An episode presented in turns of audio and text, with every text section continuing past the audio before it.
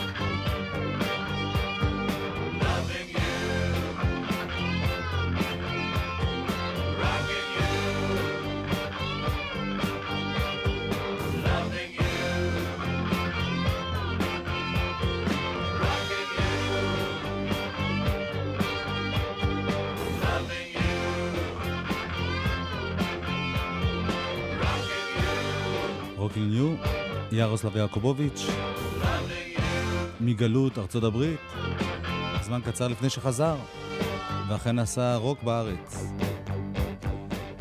אחרי 100 תוכניות של רוק ישראלי, ואחרי כמעט 20 שנה שעושים את זה בארץ, אפשר להגיד שעדיין, בסוף שנות ה-70 הרוק לא היה ממש הלהיט בארץ.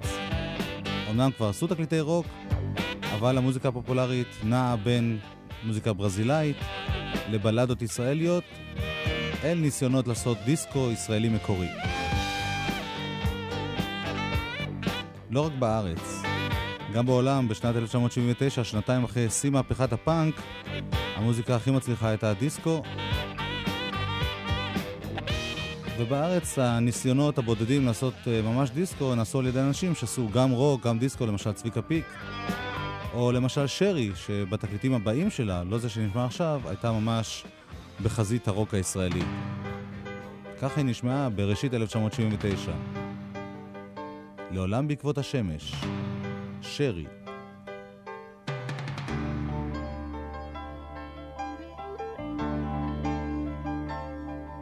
יום חמים, יום קסמים, יום תמים, הלכנו עם השמש בערוב, יום זהוב, לילה טוב, היה לנו ליל אמש בוקר קם, מול הים, אי משם, נכנס היום בשער בחלון, עץ אלון ובילון, ניצלו באור השחר,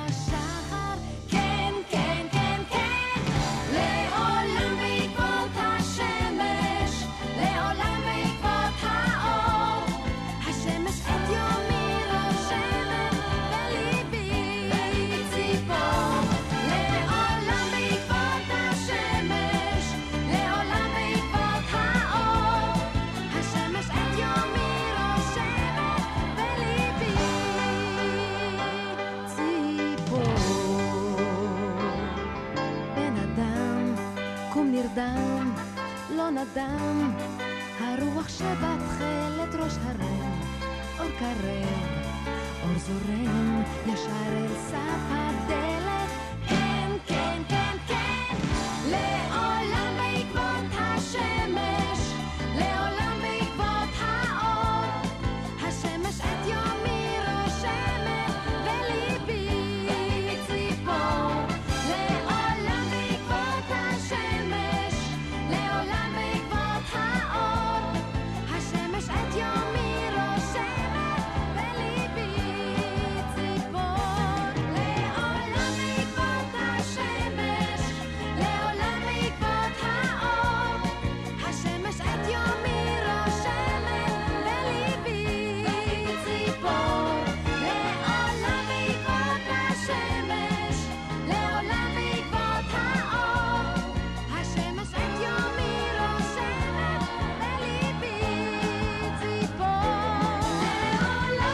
לעולם בעקבות השמש, מילים מאוד מנור, לחן ועיבוד רוני וייס, ושרי שהייתה קודם לכן בלהקת רוק, סיימה את שנות ה-70 בכמה להיטי דיסקו בעברית, באנגלית. תחילת שנות ה-80 גם היא ניסתה לעשות רוק, זה הלך קצת פחות.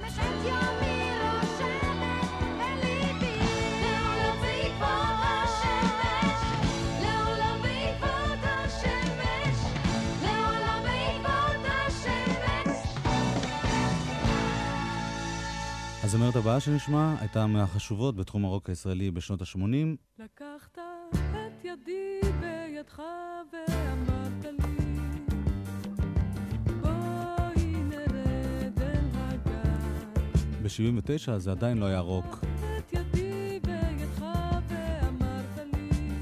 יהודית רביץ. דברים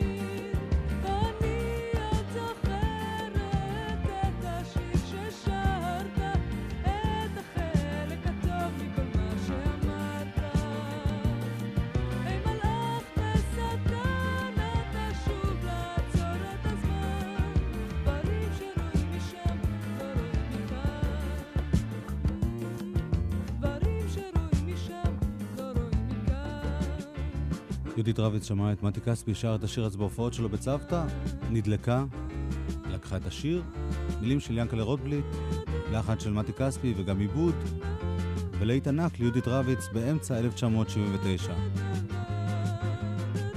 לקחת את ידי בידך.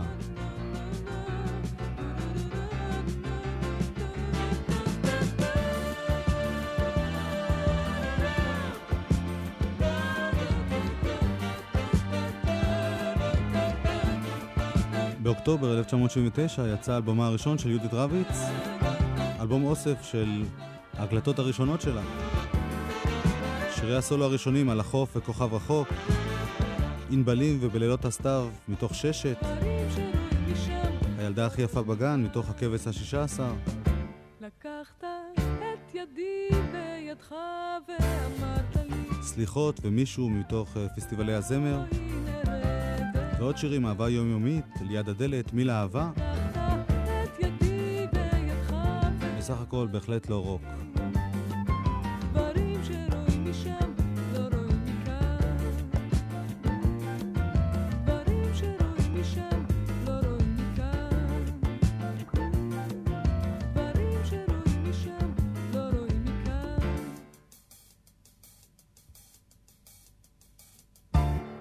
אגב ההזדמנות להגיד שאני אומר שמשהו לא רוק, זה לא אומר שאני חושב שהוא פחות טוב, אלא פשוט שהוא לא רוק. והנה עוד להיט מאוד פופי מתוך האלבום הזה. מילא שיהיו ימים כאלה, יש רעים יותר מאלה, וזה לא כל כך נורא. ימים טובים, יעקב גלעד ויהודית רביץ.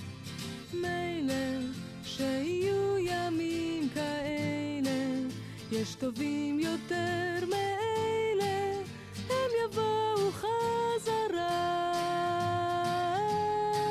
אף על פי שבינינו מפעם לפעם, נדמה שאיבדנו כל טעם, ואין לזה סוף. בכל זאת, מזל שהשמש זורחת,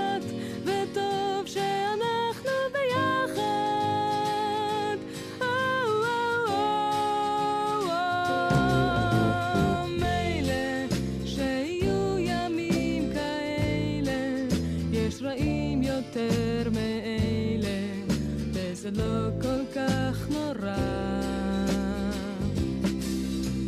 מילא שיהיו ימים כאלה, יש טובים יותר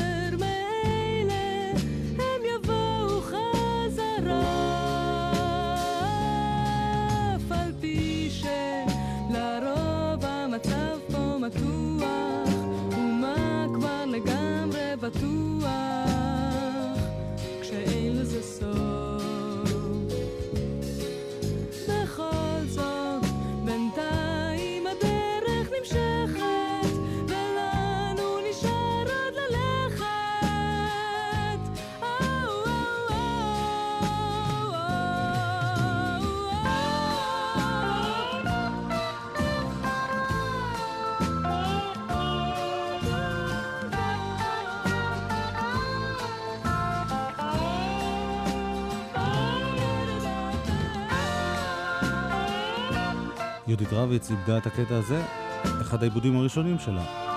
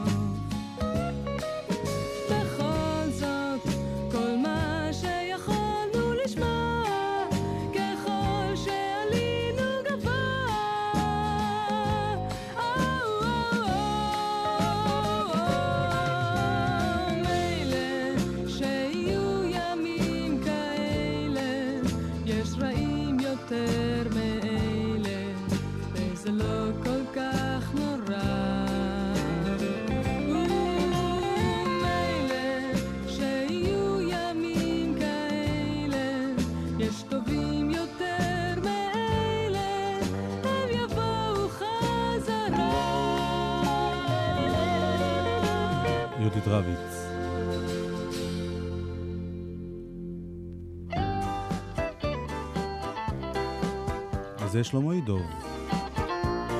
סוף 1979. תשעה ירחים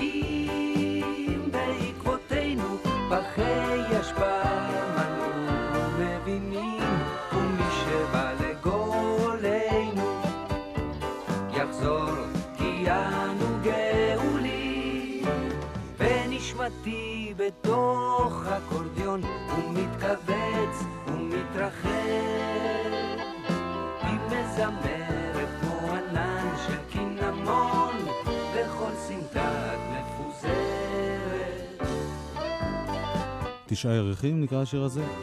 מילים של יהודה עמיחי, לחן עיבוד שלמה אידוב.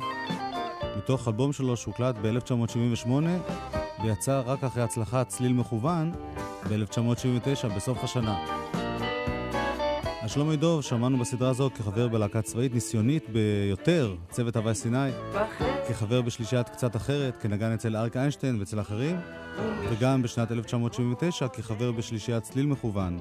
יחזור כי גאולים. האלבום של שלמה אידוב, אלבום הבכורה שלו, שנקרא בפעם הראשונה, כלל תשעה לחנים ועיבודים של אידוב, שני קטעים אינסטרומנטליים ושבעה שירי משוררים. תשעה ירחים של יהודה עמיחי, שיר אהבה של יונתן גפן, חמש לפנות בוקר של נתן אלתרמן, ימים לבנים וגבינו לברושים של לאה גולדברג, אני השר של שלמה אבן גבירול, והפעם הראשונה של נתן זך. הקטעים היותר רוקים בתקליט היו דווקא אינסטרומנטליים, מין פיוז'ן של ג'אז, רוק ו funky.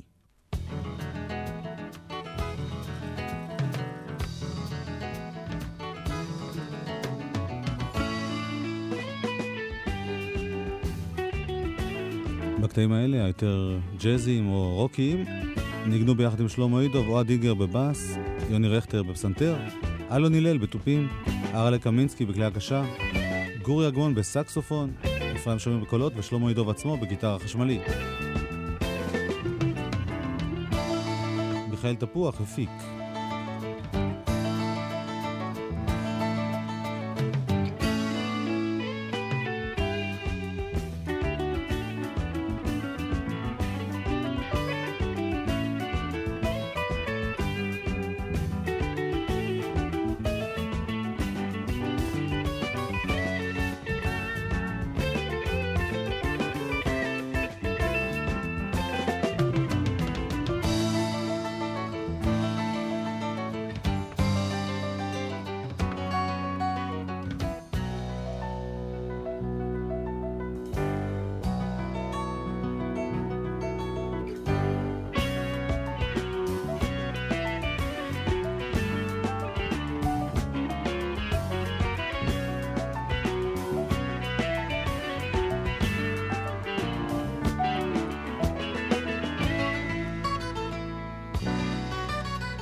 שלמה אידוב. אנחנו עם עוד משהו שנשמע קצת ספרדי. גם הוא הפקה של מיכאל תפוח, מתוך אלבום בכורה שהוקלט בין מרץ 1978 לנובמבר 1979, אלבום הבכורה של דיוויד ברוזה.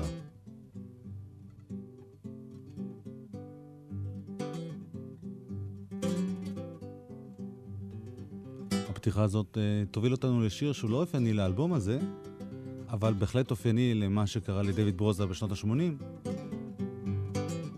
ליבו הספרדי התעורר. שיר שכתב יונתן גפן, דויד ברוזה הלחין ועיבד. אילן מוכיח, תזמר, טומי פרידמן, אולפני טריטון היה המפיק המוזיקלי. סניוריטה.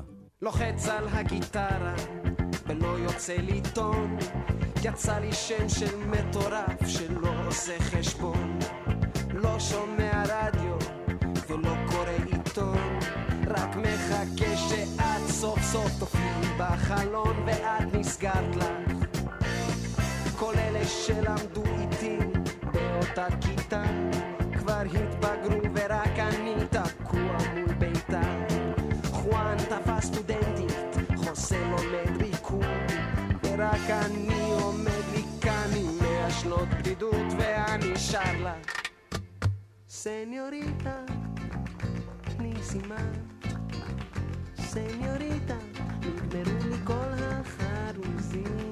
סניוריטה, השיר שלי נהיה ישן. סניוריטה. את מתחילה להגזים. הנעורים בורחים אבל אני נשאר תמיד. מגיד העתידות אומר שאין מה להגיד. על ראשי סומבררו ובעיניי תשוקה ובבטני שני בקבוקי טקילה עתיקה והיא למעלה.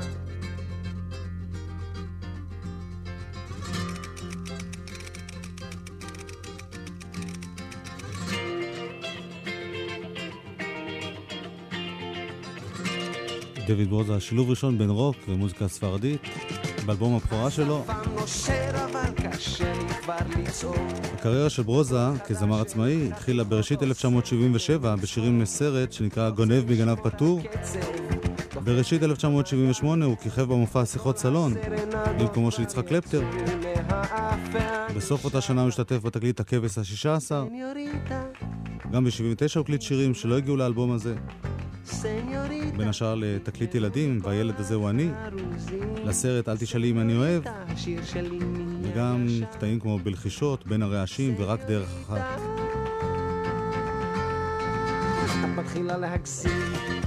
האלבום המלא של דויד ברוזה יצא בינואר 1980. ברוזה שר וניגן בגיטרה אקוסטית, ואיתו חיים רומנו, חיים קריו בגיטרות חשמליות, דורי לובלינר, אביאל סגל, מיכה מיכאלי ואוהד אינגר בבאס, אילן מוכיח ואבנר קנר בקלידים, מאיר ישראל ואלון הלל בתופים. גם שלמה בר הצטרף בכלי הקשה באחד הקטעים, דורי בן זאב הצטרף בקולות, שפי ישי במחיאות כף, בקטע ששמענו. ואחד החידושים לשירים ותיקים בתקליט היה ביצוע של דויד ברוזה לשיר הזה. כוחות מבלי לראות את השמיים, ילדים של החיים. מבלי לראות כחול של ים ירוק של אש, כתב הלחין שלום חנוך. מבלי לשמוע מנגינות יפות כל פעם, מבלי לראות את הדברים כמו שהם.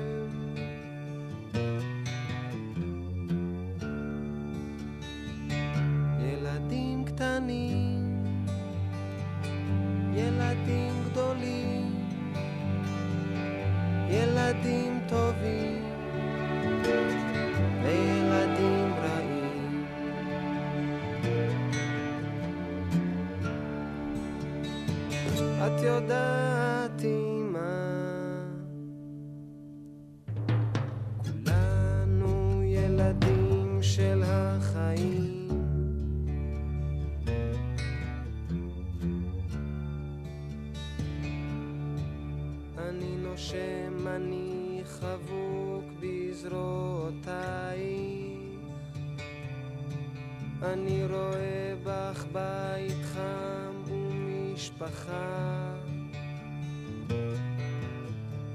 ואור בהיר בחלונות שאת פותחת.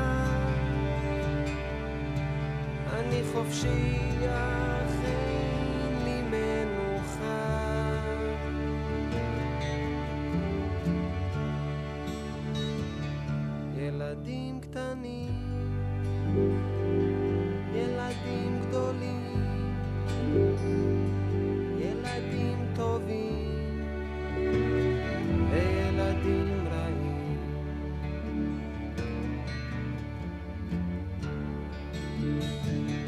יודעת אמא, כולנו ילדים של החיים.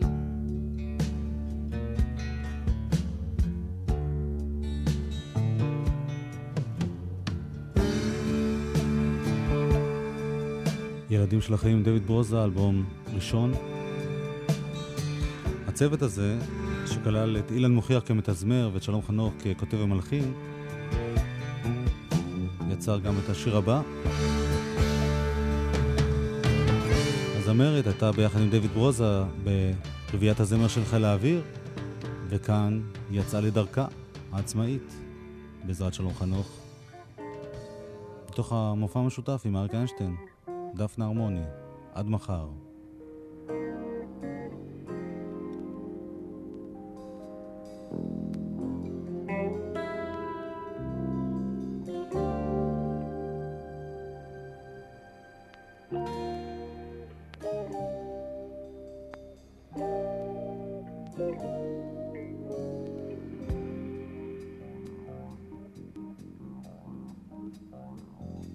לפעמים פגישה יפה כפליים. ממרחק הזמן כמו הד שאין לו סוף. איך היה פס כסף על המים. כשישבנו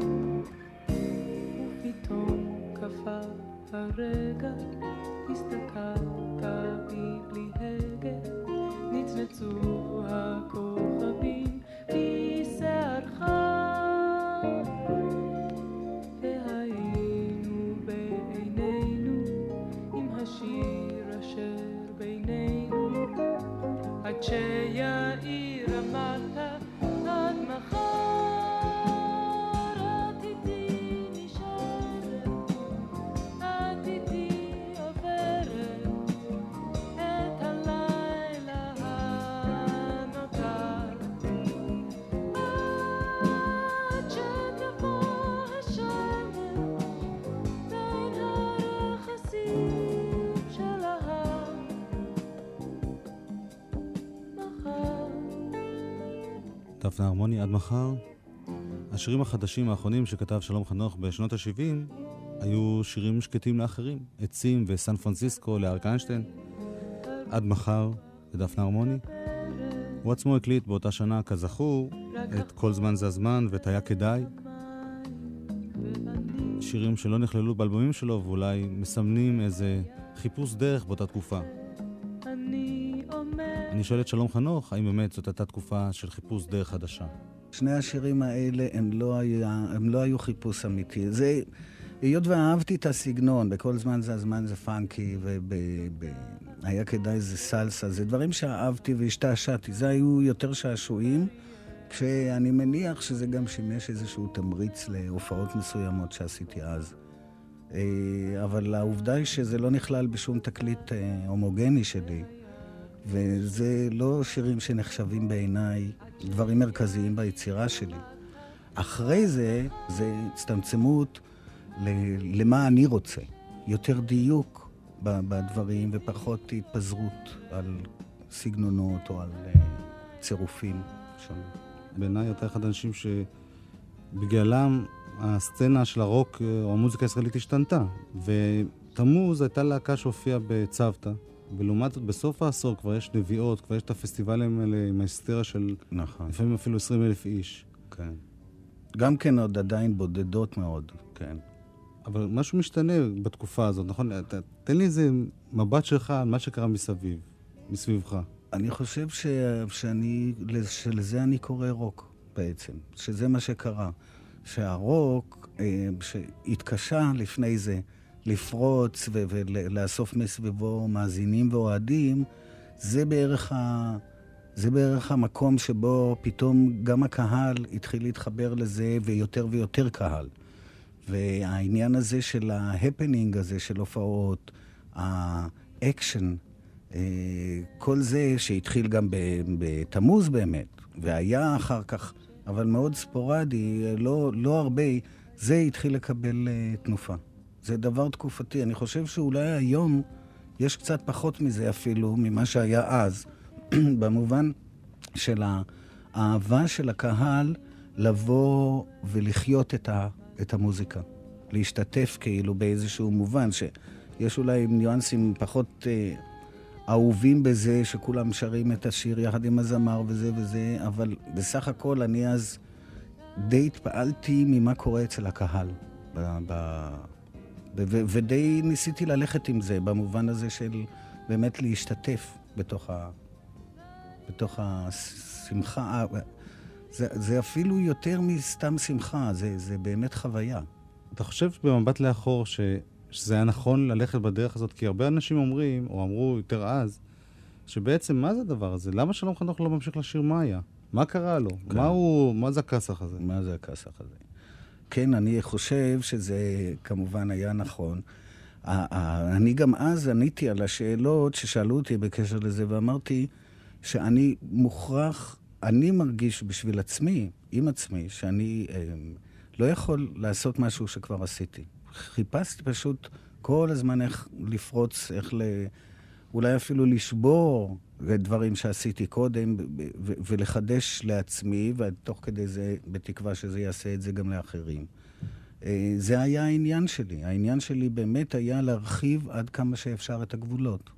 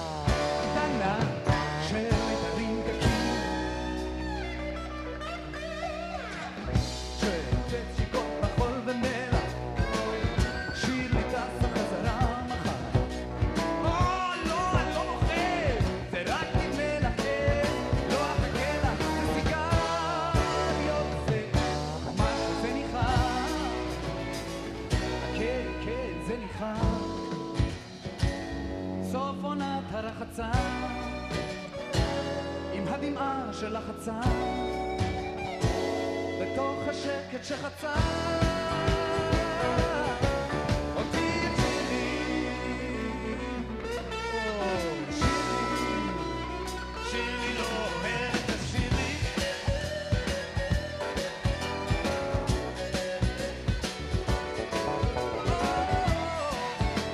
אנחנו שומעים שלום חנוך בשיר שבעיניי מסמל יותר מכל את הרוק של שנות ה-70, סוף עונת התפוזים, מילים של מאיר אריאל, לחן שלום חנוך ואריאל זילבר. כאן בגרסת 1979 מתוך המופע אריק איינשטיין ושלום חנוך בהופעה משותפת.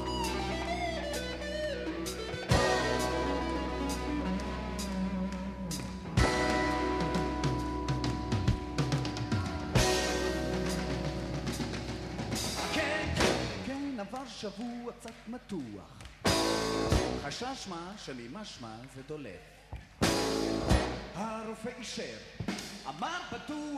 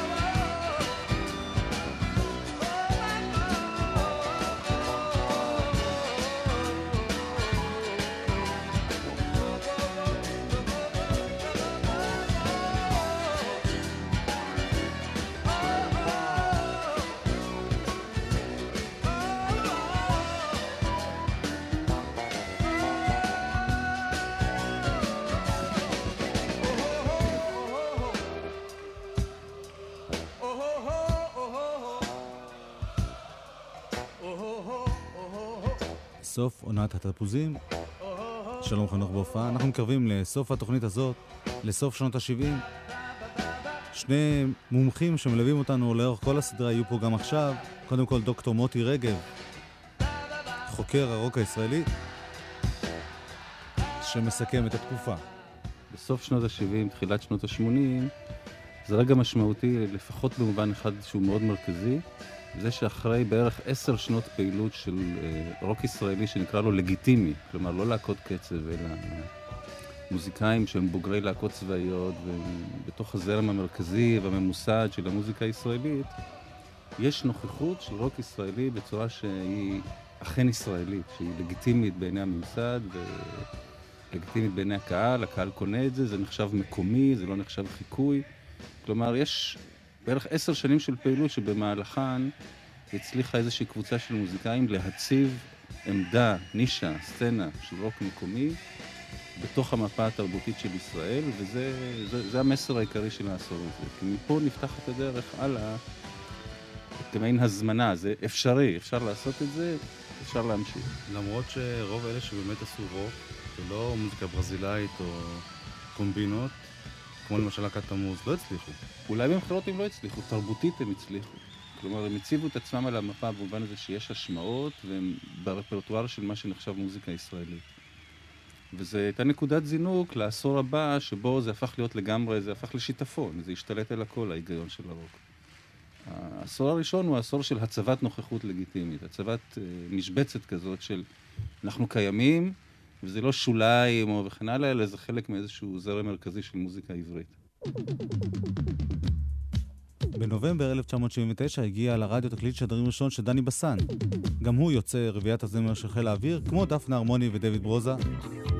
את השיר כתבו שניים שהסתתרו תחת השם יוסי יוסי, יזהר אשדוד ויאיר ניצני. שניהם היו חיילים בגלי צה"ל ולא רצו שיזהו אותם. השיר נקרא "תנו לי רוקנרול". לפני שהגעתי הייתי כל יכול. בעיר אז הסתובבתי גאה כתרנגול. כבשתי לב הנהרות הלכתי על גדול. ובלילות רקדתי לצליל הרוקנרול. תנו לי תנו לי רוקנרול. תנו לי תנו לי רוקנרול. לא רוצה עוד דיסקו. יזהר אשדוד לא מלווה אותנו גם הוא בכל הסדרה הזאת כפרשן מוזיקלי, וכך הוא מסכם את התקופה. רוק, מבחינת ההסתכלות היותר אה, חברתית-מדעית אה, לגבי התופעה הזאת, זה מעבר לשימוש במוזיקה, זה מעבר ל- לעיבודים ולהאם הגיטרה החשמלית השלישית מנגנת תפקיד שמזכיר את הנדריקס. זה בעצם אה, עיקר המהות של, של, של הרוק בישראל בשנות ה-70. הוא לא היה לגיטימי בעיניי, הוא לא היה לגיטימי עד אולי כמעט עשר שנים יותר מאוחר מסוף שנות ה-70. אה, בשנות ה-70 עצמן היה שימוש באלמנטים של רוק כדבר אופנתי כדי להשפיע על איזושהי מוזיקת פופ ישראלית. שבעצם אולי אפשר להגיד שבשנות ה-70 מוזיקת הפופ הישראלית התחילה להיות לגיטימית, יותר מאשר הרוק הישראלי. וזה דבר חשוב בפני עצמו אולי. אבל הרוק כ- כדרך חיים של אנשים, אנשים ש... אה, גדלים על מוזיקה כזאת, מתפתחים, הופכים למוזיקאים ומצליחים ועושים מזה גם הרבה כסף באיזשהו שלב ומסתאבים אולי. כל התהליך הזה, כל המעגל הזה, התחיל לקרות רק אה, כמעט עשור יותר מאוחר. אנחנו בטיסלאם בעצם עדיין היינו, נלחמנו על הלגיטימציה של זה. זה עדיין היה איזשהו נובלטי. אה, הנה להקת רוק, אה, הנה יש להם מעריצות, אה, אה, הכל מאוד מפתיע וחדש. השיר הזה, למרות שמו, היה בעצם גם מחאה נגד הדיסקו. יזהר אשדוד ויאיר ניצן היו די-ג'אים של דיסקו. ואני רוצה להזכיר למאזינים שהדיסקו שלט בעולם באותה תקופה. גם קצת בארץ. כל פעם הייתה אופנה, הייתה אופנה של דיסקו באיזשהו שלב, ואנחנו מחינו נגדה. שלוש שנים אחרי זה הייתה אופנה של רוק שהייתה מלאכותית לא פחות בארץ, בתחילת שנות ה-80, הגעתו של ירוסלב וכל מיני דברים כאלה. זאת אומרת שלא תמיד רוק זה דבר אה, נכון, תלוי מה עושים. עכשיו, לא מבחינה מוזיקלית, מבחינה חברתית נקרא לה. בשנות ה-60 היה ברור שהחבר'ה הטובים לא שומעים רוק, הם שומעים משהו אחר. מוזיקת להקת הנחל. אני אומר את זה כן. בהכללה כמובן. האם זה השתנה? זה חלק מהדבר שאני מדבר עליו. זאת אומרת, הייתה מין ישראליזציה של... אני קורא לזה של רוק. אני, אני מפעיל כאן הגדרה הרבה יותר רחבה מזו של יזהר לגבי מה זה רוק. הבנה תרבותית לאיך נכון לעשות מוזיקה. ובשנות ה-70 כל המוזיקה הישראלית זזה, או לפחות חלק גדול מתוכה זז לכיוון של היגיון של רוק, במובן הזה של חושבים על אולפן, חושבים על כלי נגינה חשמליים, המבצע רצוי שיהיה גם המחבר בשביל הערך האומנותי. חלחלה פנימה חשיבה שבאה מעולם הרוק, והיא חלחלה אל תוך אה, העשייה המוזיקלית. כך גם בהרגלי האזנה, מרגע ש... שהמוזיקאים שהפנימו את הרגלי העשייה הזו של המוזיקה, ובאמצעותה עשו מוזיקה, באו מתוך המיינסטרים של התרבות הישראלית, אז ב- ברור שגם ההאזנה השתנתה. בשביל שרוק יהפוך ללגיטימי בישראל, או אלמנטים של רוק, זה היה צריך לבוא אל תוך המרכז, מתוך המרכז, מתוך בעלי הכוח התרבותי, שזה במקרה של אותם שנים, אריק איינשטיין, שלום חנוך, כוורת, כל החבורה הזו. פה ושם חלק מיוצאי להקות קצב חלחלו אליהם על ידי הסתפחות, אם זה מיקי גבריאלו ואם זה יצחק קלפטר. צביקה פיק, שלא ממש הסתפח אל החבורה הזו, נשאר תמיד אה, חריג בגלל זה. הוא לא כבש לעצמו מקום של כבוד. יש מי שיאמר אולי מבחינה מוזיקלית טהורה, הוא- אה, זה הסיבה. אבל יש את ההקשר החברתי שהוא לא פחות חשוב.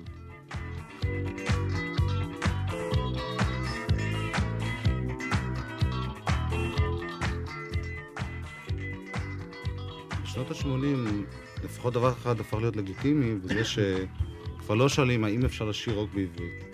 שוב אני חוזר לטיסלאם ולהתחלה שלכם, אתם שרים שם rock and roll, זה נשמע באנגלית. זאת זה אומרת, היה באנגלית במקור.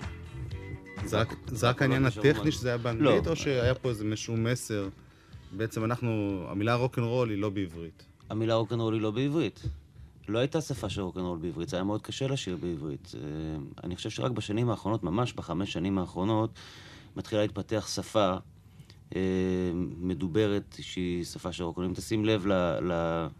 ללהקות החדשות ששרות, שיצאו בחמש שנים האחרונות, העברית אחרת כבר, העברית יותר אמריקאית, יותר שטוחה, האו נהיה אה, האה נהיה אה. תקשיב, תקשיב לאיפה הילד, תקשיב לאסף, תקשיב להרבה אנשים, איך הם שרים היום. אה, כי השפה המדוברת השתנתה. תשמע ילדים בני 17 איך הם מדברים היום. שפה אחרת לגמרי. הצליל שלה, הפונטיקה שלה שונה לחלוטין.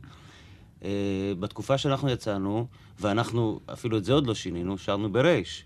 היום אף אחד לא שר ברייש. הייתה לנו בעיה עם השפה הזאת, וניסינו איכשהו לשנות. ניסינו לשנות גם את הפונטיקה שלה, גם את, אולי את התוכן. זה לא היה קל.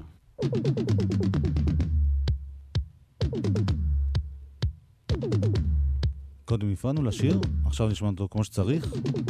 גרסה ב' של תנו לי רוקנרול.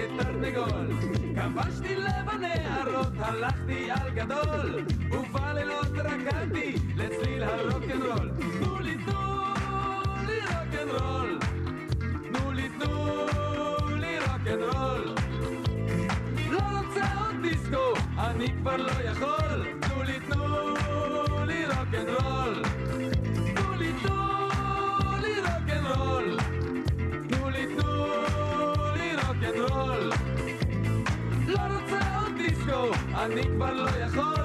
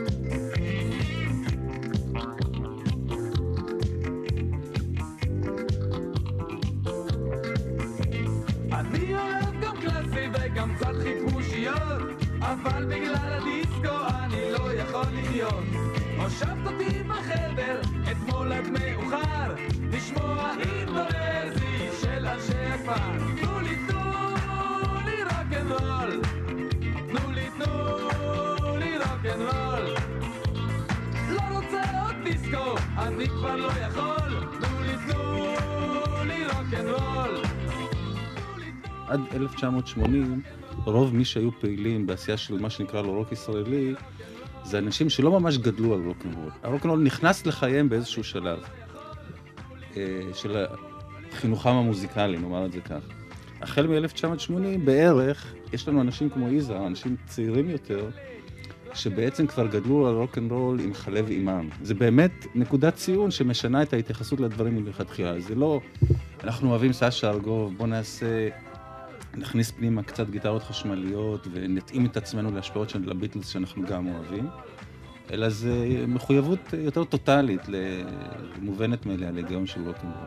כזכור לך, אני אמרתי לך מספר פעמים אה, שבמהלך התוכניות שלך, מדי פעם, אות הסיום, שזה בכל זאת הגענו למרות הקול של כוורת, נשמע הרבה יותר מעודכן והרבה יותר אה, רוק והרבה יותר מרשים מבחינה מוזיקלית מהמוזיקה שניגן עצמה שנוגנה במהלך התוכנית, ואפילו אם היא נעשתה בשנים יותר מאוחרות. ואני חושב שזה קשור, בהתייחס למה שמוטי אמר קודם על הרקע של, של המוזיקאים הישראלים בשנות ה-70, לזה שסנדרסון אולי היחיד שגדל על רוקנרול, גדל באמריקה ואהב את זה באמת, והוא היה שם, הוא אהב את זה. זה היה... ורק עשר שנים מאוחר יותר, קמו עוד פעם אנשים ש, שגדלו על רוקנרול, שבאמת היו כבר דור חדש, להבדיל מהשאלה של אלמנטים של רוק, של סאונד, של השפעה.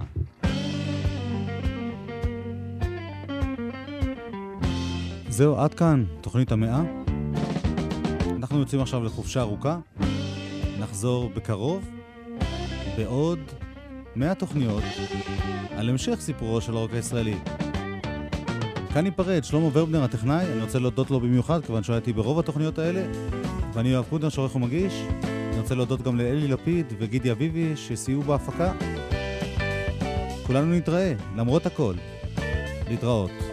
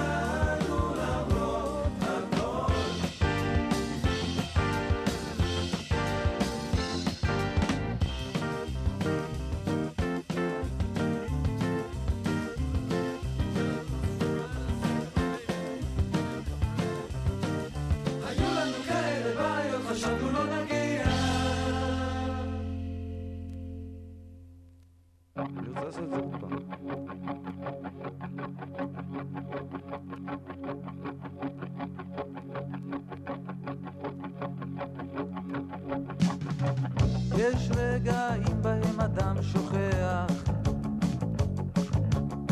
באיזה צד של החיים חולפים ימיו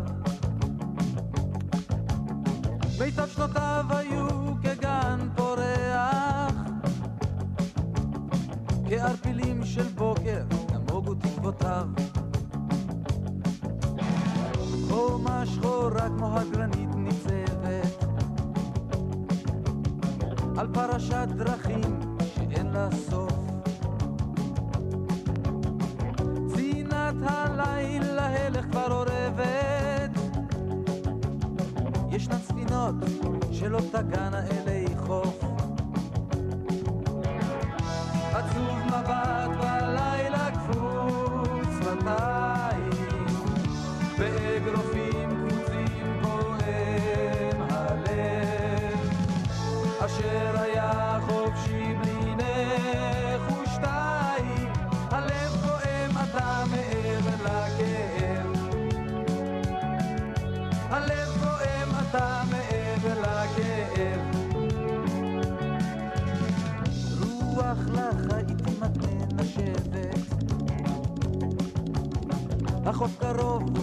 خوراك